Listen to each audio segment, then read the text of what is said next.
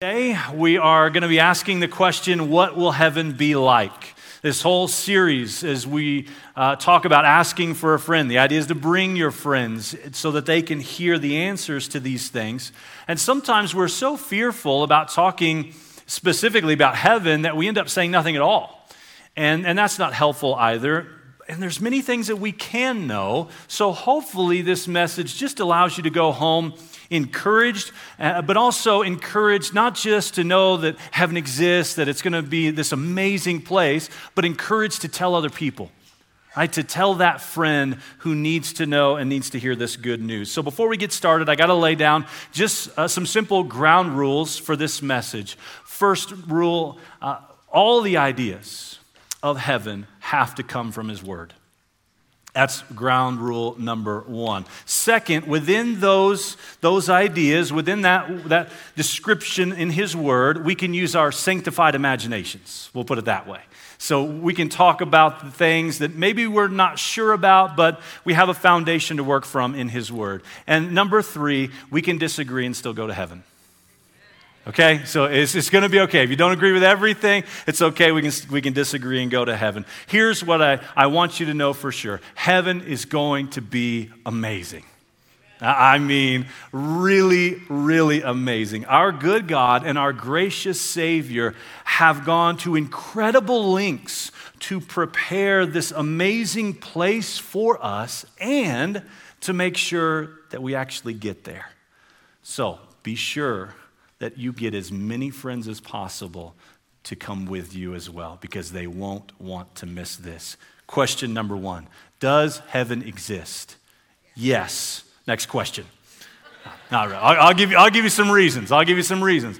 Uh, Martin Marty, who was a, a historian at uh, the University of Chicago, he recalls hearing many sermons in his youth about heaven and hell.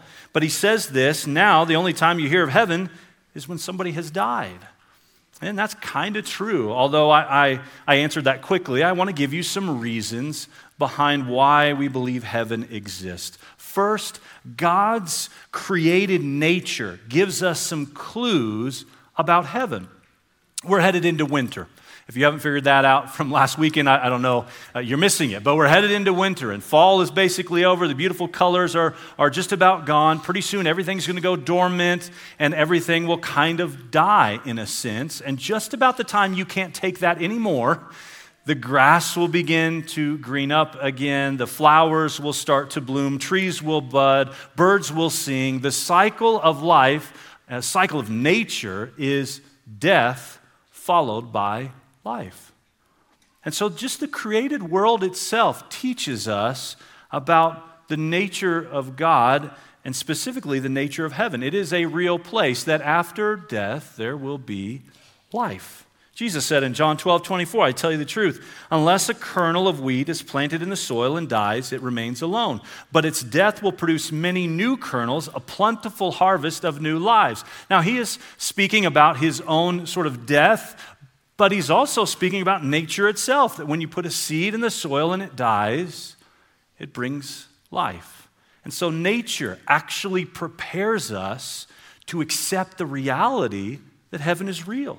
Now, along with the created nature, we also see the nature of God, demanding that there be such a place called heaven. God is a God of everlasting love. His purpose in creating us was to have fellowship with us. The whole goal of His love, the very requirement of His nature, is this eternal fellowship with those He has created. And the only way that that can be fulfilled is in a place like heaven.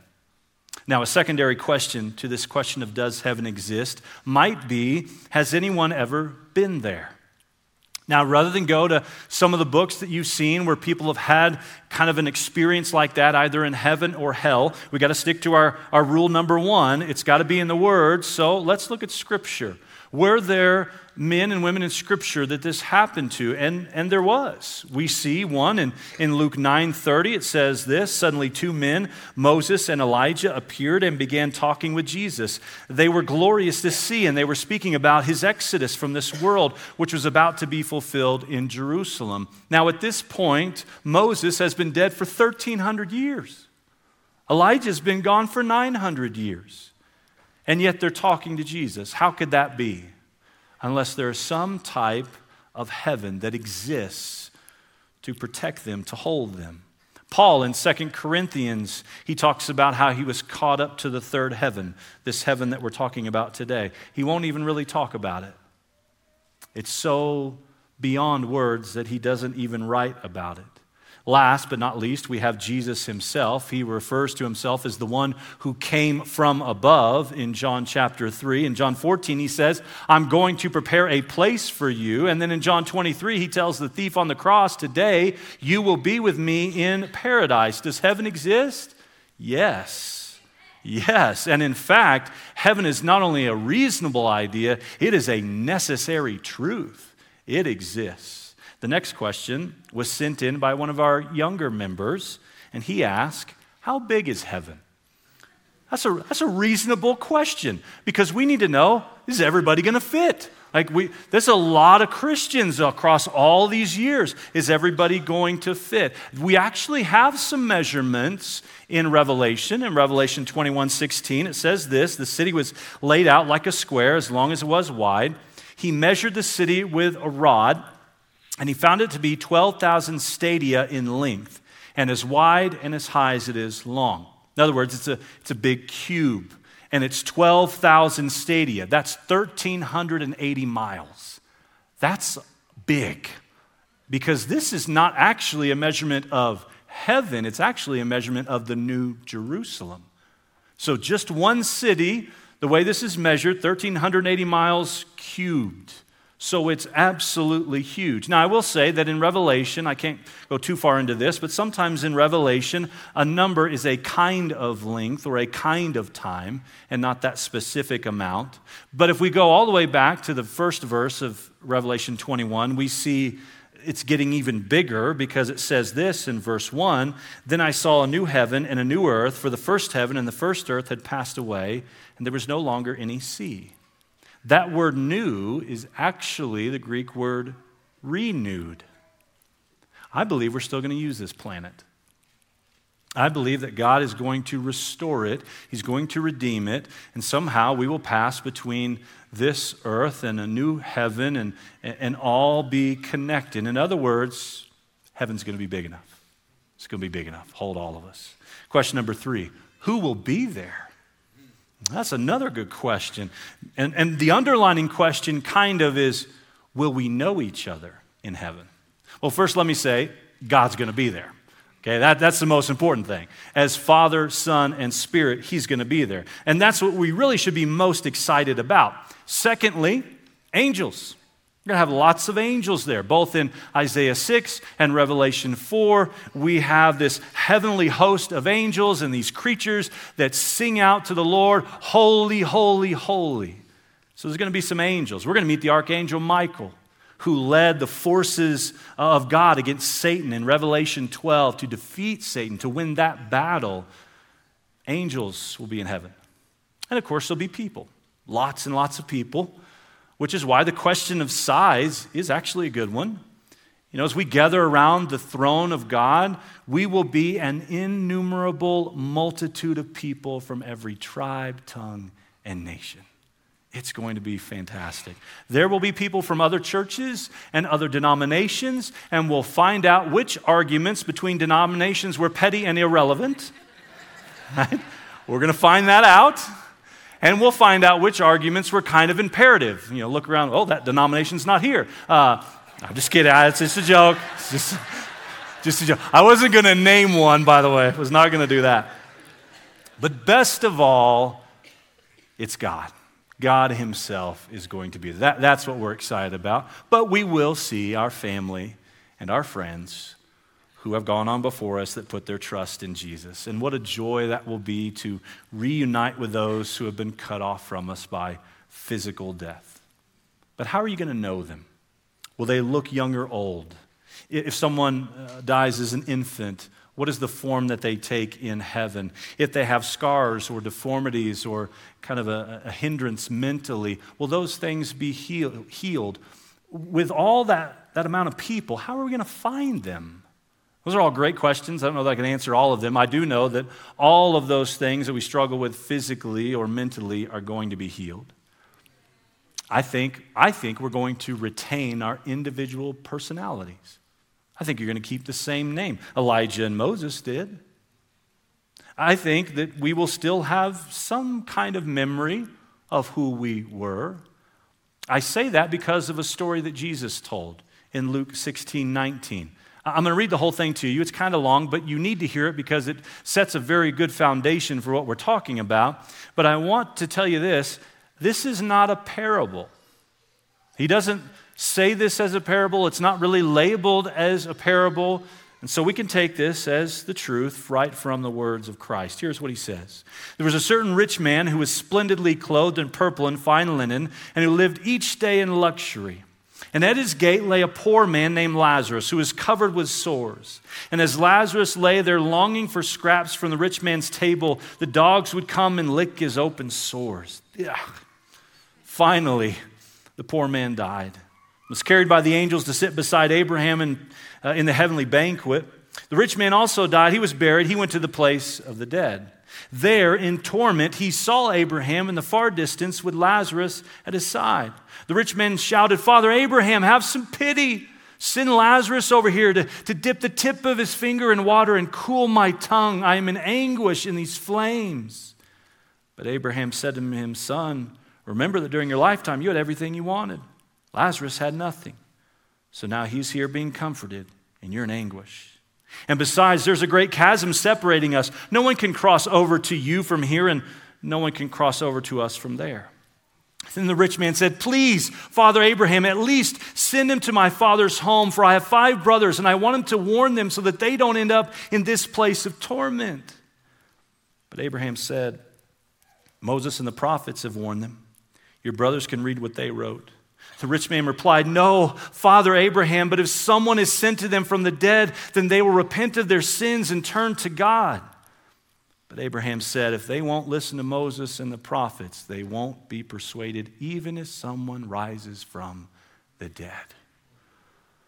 And it's that last part gives me chills. Even right now, I'm getting goosebumps thinking about it. That even if someone rises from the dead, which Jesus is about to do, they're not going to listen. Now, from this story, we can gather some things about heaven. That we'll have some memories, we'll have our individuality. I believe we are going to know one another in heaven.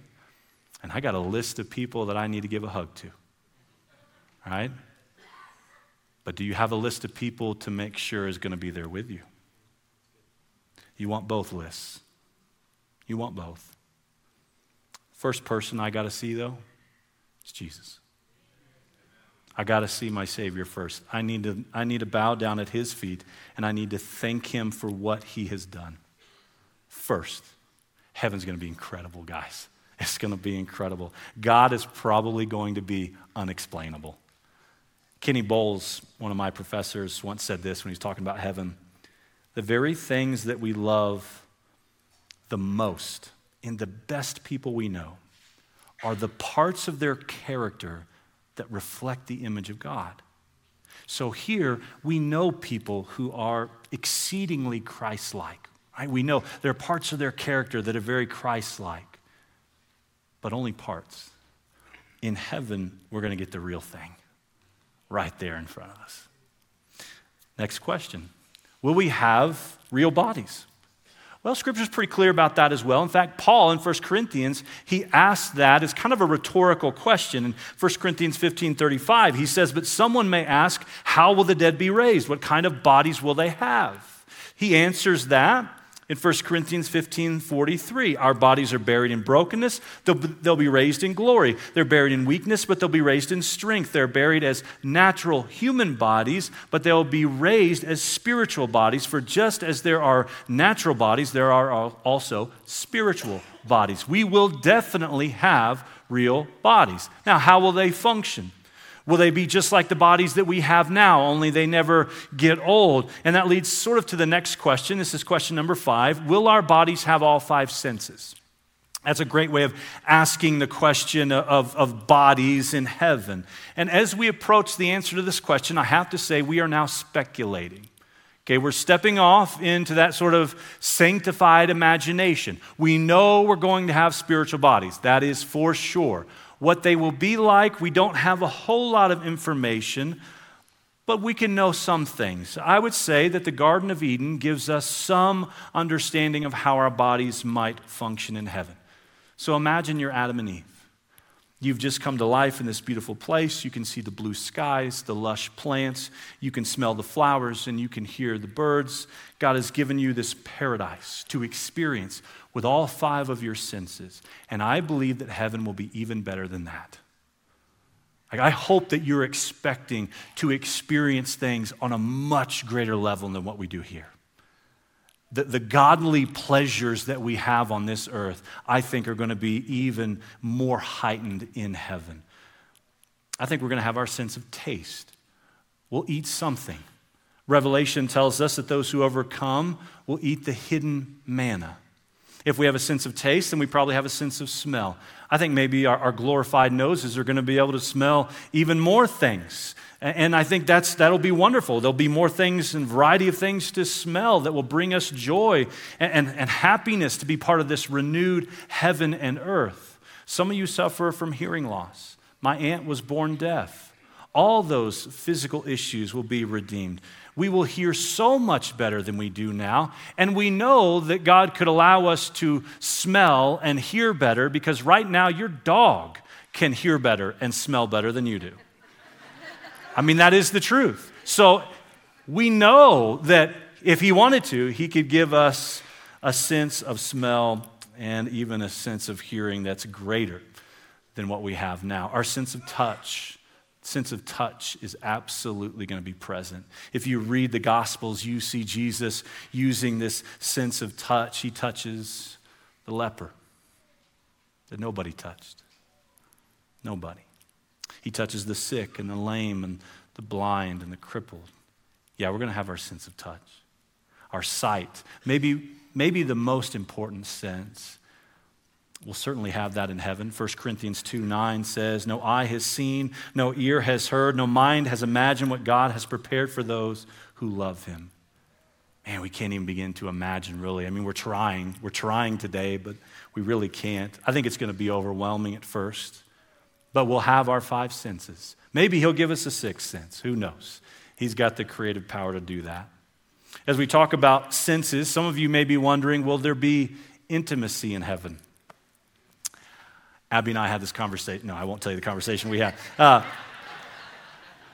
listen, I can't say for sure, but here's what I do know. In Mark chapter 12, the Sadducees asked Jesus a question kind of along these lines. And it has more to do with if you have multiple wives because of, of death, and, and what does that look like in heaven. And, and you can read that, go to Mark chapter 12. But in verse 25, he tells them that those who, who rise from the dead, that they will neither marry or be given in marriage. So we won't have marriage in heaven, and probably that means we won't have that intimacy in heaven. But I think we will have a deeper, non sexual kind of intimacy with, with our, our, spouses, but also with just one another. And maybe that disappoints you, but I don't think you will be disappointed with how our, our new bodies experience heaven, I promise. That thought leads to the next question What will not be in heaven? Well, there's lots of things that won't be in heaven. Lawyers won't be in heaven. There'll be no lawyers. If you're a lawyer, I'm sorry. But we won't need them. We won't need them in heaven. Um, you know what? We probably won't need police officers or firemen. We won't need nurses or hospitals, doctors. You won't need pastors. You don't need me. What do you need me for? You got the real thing right there. I mean, God the Father's right there. You don't need me. Perhaps most importantly, won't be there is Satan. Satan will not be there. We know that for sure. Revelation 20:10 says, "And the devil who deceived them was thrown into the lake of burning sulfur where the beast and the false prophet have been thrown. They will be tormented day and night forever and ever. We will not be bothered by temptation because the great tempter will be gone." And, and with him goes all the lying, all the deceiving. There will be nothing impure or unclean, is what Revelation 21 27 says. Even the rivers are going to be pure, clean, no pollution. We won't be bothered by any of that anymore. There's also going to be no curse. That's really important, incredibly pivotal. Revelation 22 3 tells us that no longer will there be any curse. The throne of God and of the Lamb will be in the city, and his servants will serve him. When you think about what the curse has done to us, you realize how important that is because under, under this curse, there's always a threat of pain physical, sure, but also relational and emotional and spiritual and psychological.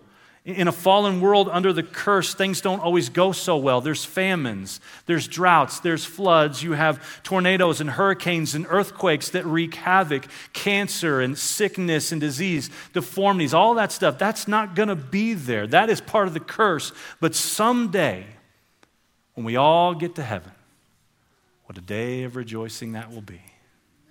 When we all see Jesus. And if you know the song, we will sing and shout the victory. And we will shout the victory. And as we do that, I'm reminded we're not going to do that inside a church building or a temple. There is no temple. Revelation 21 22 says, I did not see a temple in the city because the Lord God Almighty and the Lamb are its temple. We won't need buildings like this. I suppose we don't need them now, but it would be kind of cold or hot or just kind of dangerous to not have a roof over our heads. But there, it won't matter. No temple, no church building, the next obvious question then is what will we do?